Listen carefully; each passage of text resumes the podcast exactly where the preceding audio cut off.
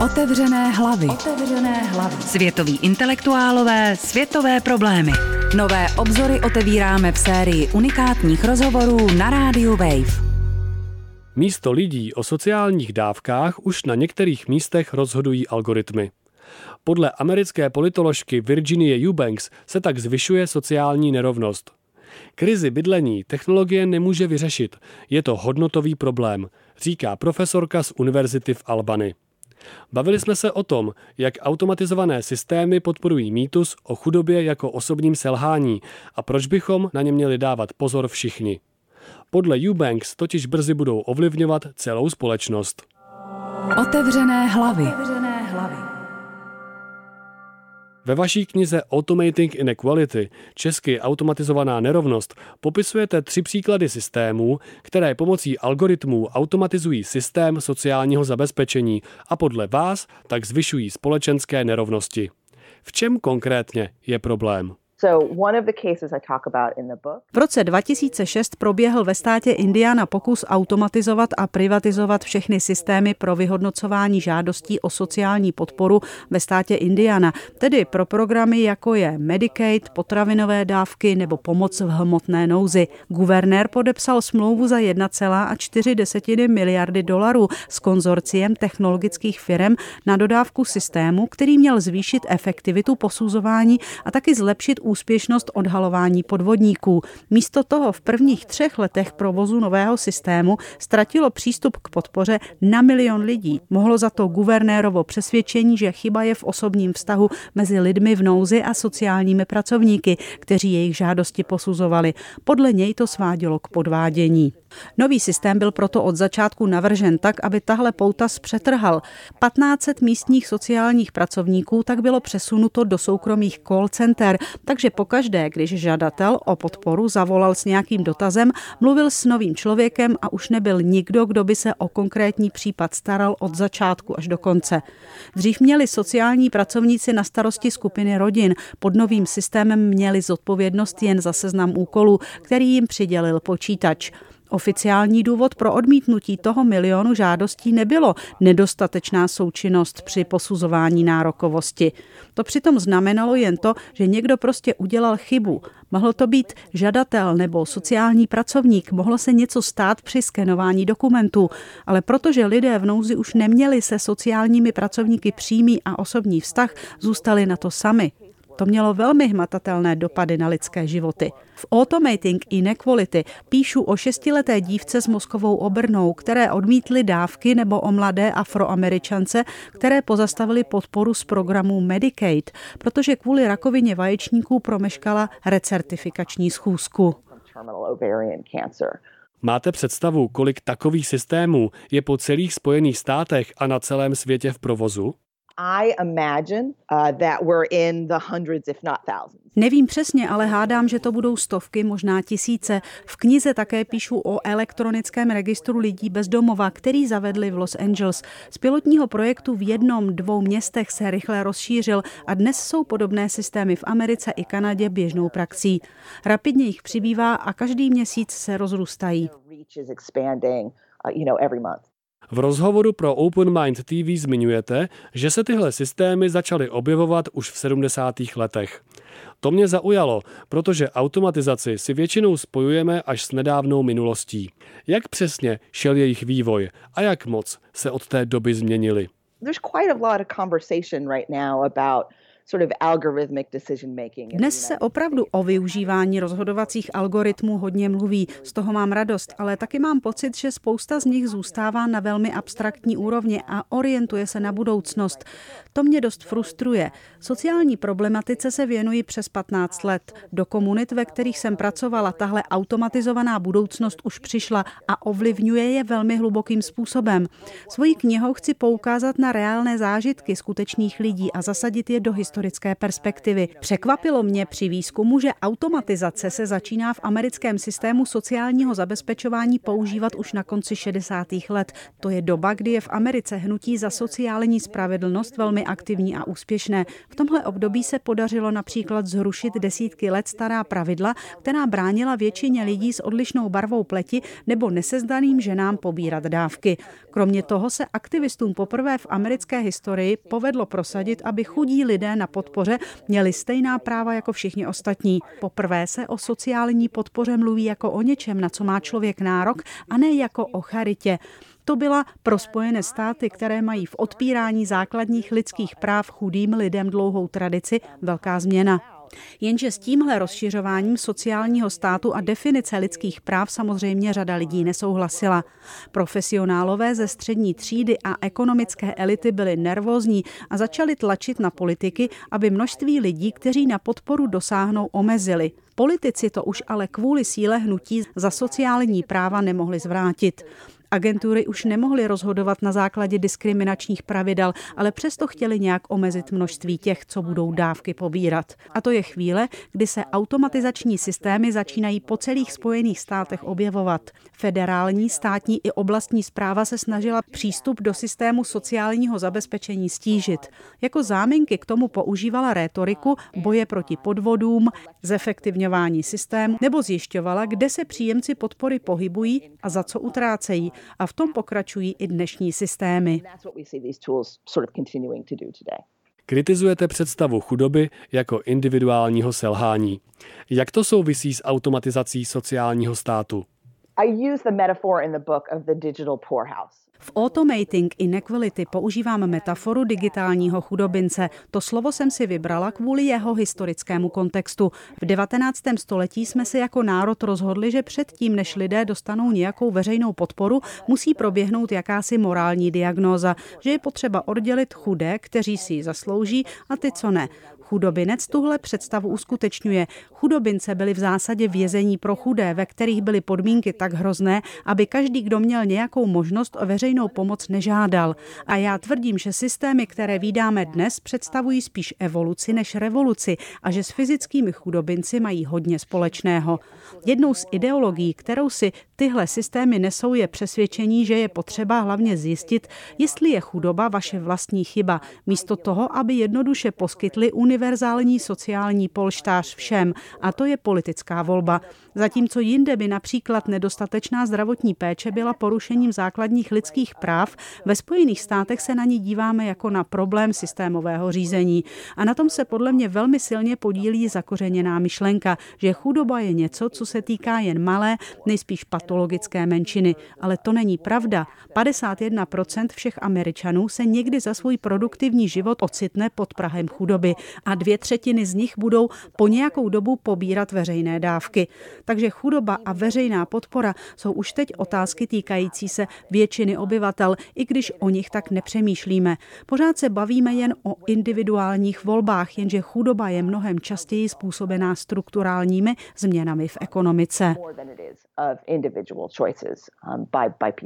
V Open Mind TV jste také mluvila o tom, jak vašeho manžela zranili a pojišťovna vám přestala vyplácet peníze, protože vás označila jako potenciální podvodníky. Všechno se vyřešilo, protože jste, cituji, byli v pozici, kdy jste si mohli dovolit odporovat. Z toho mi vychází, že to bude také problém mocenských nerovností. Jak to udělat, aby takové systémy mocenské vztahy neutvrzovaly? To je skvělá otázka. Mému manželovi odmítli proplácet péči, protože ze systému zmizel začátek plnění. Někdo omylem smazal pár čísel. My jsme se proti tomu mohli ohradit, protože jednak tyhle systémy skoro 20 let známe, ale taky jsme měli dobrou komunitu a přátele. Díky ekonomickému postavení jsme nemuseli přestat platit mému muži péči a celou dobu jsme předpokládali, že je to prostě chyba. Zásadní tak je, že se nám to stalo najednou, z ničeho nic. Ale když jsem se bavila s lidmi z marginalizovaných skupin, tak ti jsou kontrolovaní prakticky neustále. Jsou v kontaktu s několika různými systémy najednou. Pro ně je to každodenní chleba. Jakoby se systém všechny ty chudé pracující lidi nebo lidi s postižením, psychickými problémy a malými dětmi snažil vytlačit. V Automating Inequality jsem se snažila lidi přimět k tomu, aby přemýšleli nad tím, jak sociální kontrola probíhá i skrze systém sociálního zabezpečení.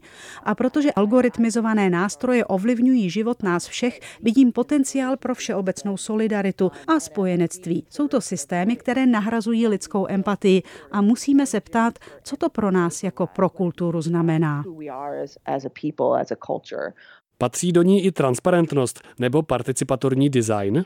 Now we have a great opportunity to talk a little bit about the second two cases I talk about in, in the book. Ano, a teď je skvělá příležitost, abych přiblížila další dva případy, o kterých v knize mluvím.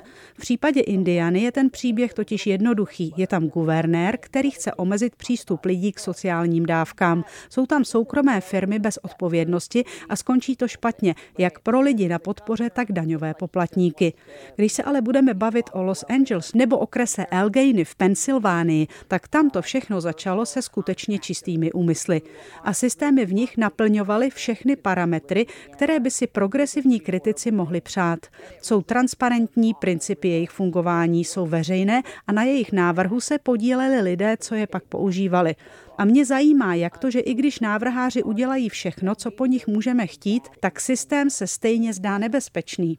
V Elgejny používají nástroj, který dokáže na základě statistického modelu odhadnout, které děti se stanou obětmi zneužívání nebo budou zanedbávané. A i když je to nástroj transparentní, vytvořený ve spolupráci s veřejností, v jeho samotném základu jsou věci, které pak vedou k nerovnostem. A na ty musíme dávat pozor, protože transparentnost a participatorní design je nedokážou vyřešit. Problematické je třeba datové centrum, které okres nechal postavit v roce 1999 a ve kterém je přes jednu miliardu záznamů, 800 na každého obyvatele, jenže se do něj dostanou jen data lidí, kteří využívají veřejné služby, jako je třeba podpora při odvykání od drog, zdravotní péče skrze Medicaid nebo přípravky na děti. Když si někdo pomůže ze soukromých zdrojů v databázi není, takže algoritmus posuzující, jestli budete svoje dítě zanedbávat, má přístup jen k datům lidí, kteří někdy na podpoře už byli. To je problém ze dvou důvodů. Za prvé si myslím, že tím profilujeme chudé rodiny a systém tak zaměňuje špatné rodičovství s rodičovstvím ve špatných podmínkách. A chudé rodiny pak víc kontroluje. Vzniká tak smyčka, ze které se jde těžko vymanit. Je to podobné jako problémy okolo algoritmizace policejní práce. Systém může identifikovat nedostatky tam, kde žádné nejsou. Na druhé straně, když má databáze data jen od chudých pracujících, tak jí chybí data o střední třídě. Výzkumy například ukazují, že bydlení mimo centrum a špatná péče o děti jdou často ruku v ruce, ale v modelu se takové případy neobjeví. Chudé rodiny totiž často bydlí v hustě obydlených oblastech. Systém tak může být falešně pozitivní, protože nemá o některých komunitách vůbec žádné informace. Takže i když postavíme systémy, které jsou matematicky správné, objektivní a neutrální, neutrální, pořád mohou nerovnosti zvyšovat. A roli v tom hraje omílaný mýtus o nefunkčních chudých rodinách, na kterém je systém postavený. Tohle jsou, řekněme, třídní předsudky. Ale co ty rasové? Objevují se v těchto systémech nějak? Rozhodně politici i často zavádění těchto systémů zdůvodňují kromě efektivity také tím, že prý omezí rasovou diskriminaci, protože rozhodnutí nebudou dělat jednotliví sociální pracovníci, kteří mohou být zaujatí. Jenže tyhle systémy jsou postavené na nedostatečném pochopení toho, jak předsudky fungují. Představa, že půjde rasové nerovnosti takto změnit, stojí na přesvědčení, že předsudky jsou individuální záležitost Třeba, že sociální pracovník někomu odmítne přiznat dávky kvůli odlišné barvě pleti jenže oni jsou ve skutečnosti strukturální, vetkané do systému samotných. V případě systému Elgejny je to krásně vidět. Ten nejenom sbírá pouze data o chudých rodinách a tím pádem je víc kontroluje, ale taky se zaměřuje jen na moment rozhodnutí, jestli nějakou rodinu zkontrolovat nebo ne. Jenže výzkumy ukazují, že většina tzv. rasové disproporcionality, to, že tyto nástroje mají horší dopady na rodiny s odlišnou barvou pleti, hlavně ty afroamerické, se do systému dostává, když rodinu někdo nahlásí, ať už to je váš soused nebo dětská pečovatelka. A to už není problém, se kterým nám mohou pomoci počítače. Ten vyřeší jenom hluboké kulturní přehodnocení toho, jak přemýšlíme o rodině, jaké stereotypy ve Spojených státech stále udržujeme. Představa, že afroamerické rodiny jsou nefunkční a patologické, je v americké kultuře hluboce zakořeněná už od dob otroctví. A to nemůže vyřešit žádný algoritmus. Um, Líbí se mi váš bonmot. Všichni byste měli dávat pozor, protože pro vás si přijdou příště. Můžete ho vysvětlit? Jaký vliv mohou mít tyto systémy na celou společnost? Není to můj postřeh. Když jsem před mnoha lety pracovala v komunitní technologické laboratoři ve svém rodném městě, seznámila jsem se s jednou úžasnou ženou. Bavili jsme se o nové elektronické kartě, na které jsou nahrané naše dávky a vy s ní můžete platit v obchodě jako s normální platební kartou. Říkala jsem jí, že to zní skvěle, že je to pohodlnější než papírové poukázky a lidé se v potravinách nemusí stydět. Říkala mi, to je dobré, ale můj sociální sociální pracovník kontroluje, kolik utrácím a kde se pohybuji. Asi jsem se tvářila dost vyděšeně, protože se začala smát a dodala, měli byste dávat pozor na to, co se děje nám, protože vy jste na řadě další. Tyhle nástroje se totiž často nejdřív zkouší tam, kde se neočekává moc velký respekt k lidským právům. Hodně často se testují v obchodech, kde jsou lidé opravdu marginalizovaní a zranitelní, nejen v sociálně vyloučených komunitách, ale i ve válce mezi migranty, Jenže tyhle digitální experimenty nakonec pocítí i střední třída. Třeba když se začnou týkat věcí, jako je podpora v nezaměstnanosti nebo invalidní důchod. Jako američané bychom si na tyhle změny měli dávat pozor, protože i když o nich často mluvíme jako o vylepšeních státní zprávy, ve skutečnosti v nich jsou zakódovaná politická a morální rozhodnutí. Není to ale také trochu ideologický problém jejich tvůrců? Když to trochu přeženu, většina technologických nástrojů vzniká v Silicon Valley pod rukama bílých mužů z vyšší střední třídy. Yeah, that certainly doesn't help. To rozhodně nepomáhá. Datová vědkyně Cathy O'Neill napsala skvělou knihu Weapons of Mass Distraction, kde používá termín technologický solucionismus. To je představa, že všechny problémy může vyřešit nějaký nový nástroj, nové technologické řešení. Pojí se s ním taky přesvědčení, že politické problémy jsou jen důsledkem toho, že správní lidé nemají ve správný čas a na správném místě dost informací. Jenže tak to není. Dobrý příklad je Los Angeles, o kterém jsem už trochu mluvila. V něm za zavedli systém, který propojuje lidi bez domova a volná místa k bydlení. Koncept je to v hodně věcech dobrý a záměry za ním taky, jenže v Los Angeles je 58 tisíc bezdomovců a 75% je úplně bez střechy nad hlavou, žijí v autech nebo stanech na ulici a město nemá dostatek prostředků, aby takovou krizi s bydlením zvládlo. Není to věc, kterou vyřeší nějaká systémová záplata. Neuvědomujeme si, že musíme postavit nové domy nebo využít staré. Bydlení je základní lidské právo a nejde u něj spoléhat jen na volný trh. A s tím nám žádná technologie nepomůže, protože je to hodnotový problém. Moje poslední otázka je optimistická. Máte nějaký příklad opravdu dobrého spojení technologie a sociální práce? Jsem ráda, že končím pozitivně, protože vím, že vše, o čem píšu, může často znít pěkně depresivně. Jsem ale vlastně dost optimistická, protože si myslím, že se nám může podařit nástroje, o kterých jsme mluvili, předělat tak, aby podporovali sociální spravedlnost. Bude k tomu potřeba hodně politické i kulturní práce, ale můžeme to dokázat. Mám příklad projektu, který byl postaven na jiných hodnotách, na přesvědčení, že každý si pomoc zaslouží. Jde o mobilní aplikaci Emery Life, která funguje v Chicagu a vytvořila ji neziskovka. Když moje rodina požádala o příspěvky na jídlo, nejhorší na tom bylo to množství velmi citlivých informací, které státu musíte odevzdat. A nakonec vám žádost stejně mohou zamítnout. Nemáte žádnou kontrolu nad tím, co s vašimi daty pak dělají. Emery Life pak umožňuje předem vyzkoušet, jestli vůbec na nějakou podporu dosáhnete, ještě předtím, než státu všechny svoje data dáte. Pokud systém zjistí, že byste nárok mít měli, pomůže vám s opravdovou žádostí skutečný člověk. Emery Life používá podobnou technologii jako ostatní systémy, o kterých jsme se bavili, ale mění perspektivu. Je postavený na myšlence, že každý by měl dostat maximum podpory, na kterou má podle zákona nárok. Když navrhujeme systémy pro sociální zabezpečení, neměly by stát jen na efektivitě nebo boji proti podvodníkům. Jejich navrhování by místo toho mělo stát na spravedlnosti, rovnosti a sebeurčení. dignity and self-determination. Those are the values we should start our design process from. Slyšeli jste rozhovor s politoložkou Virginie Eubanks.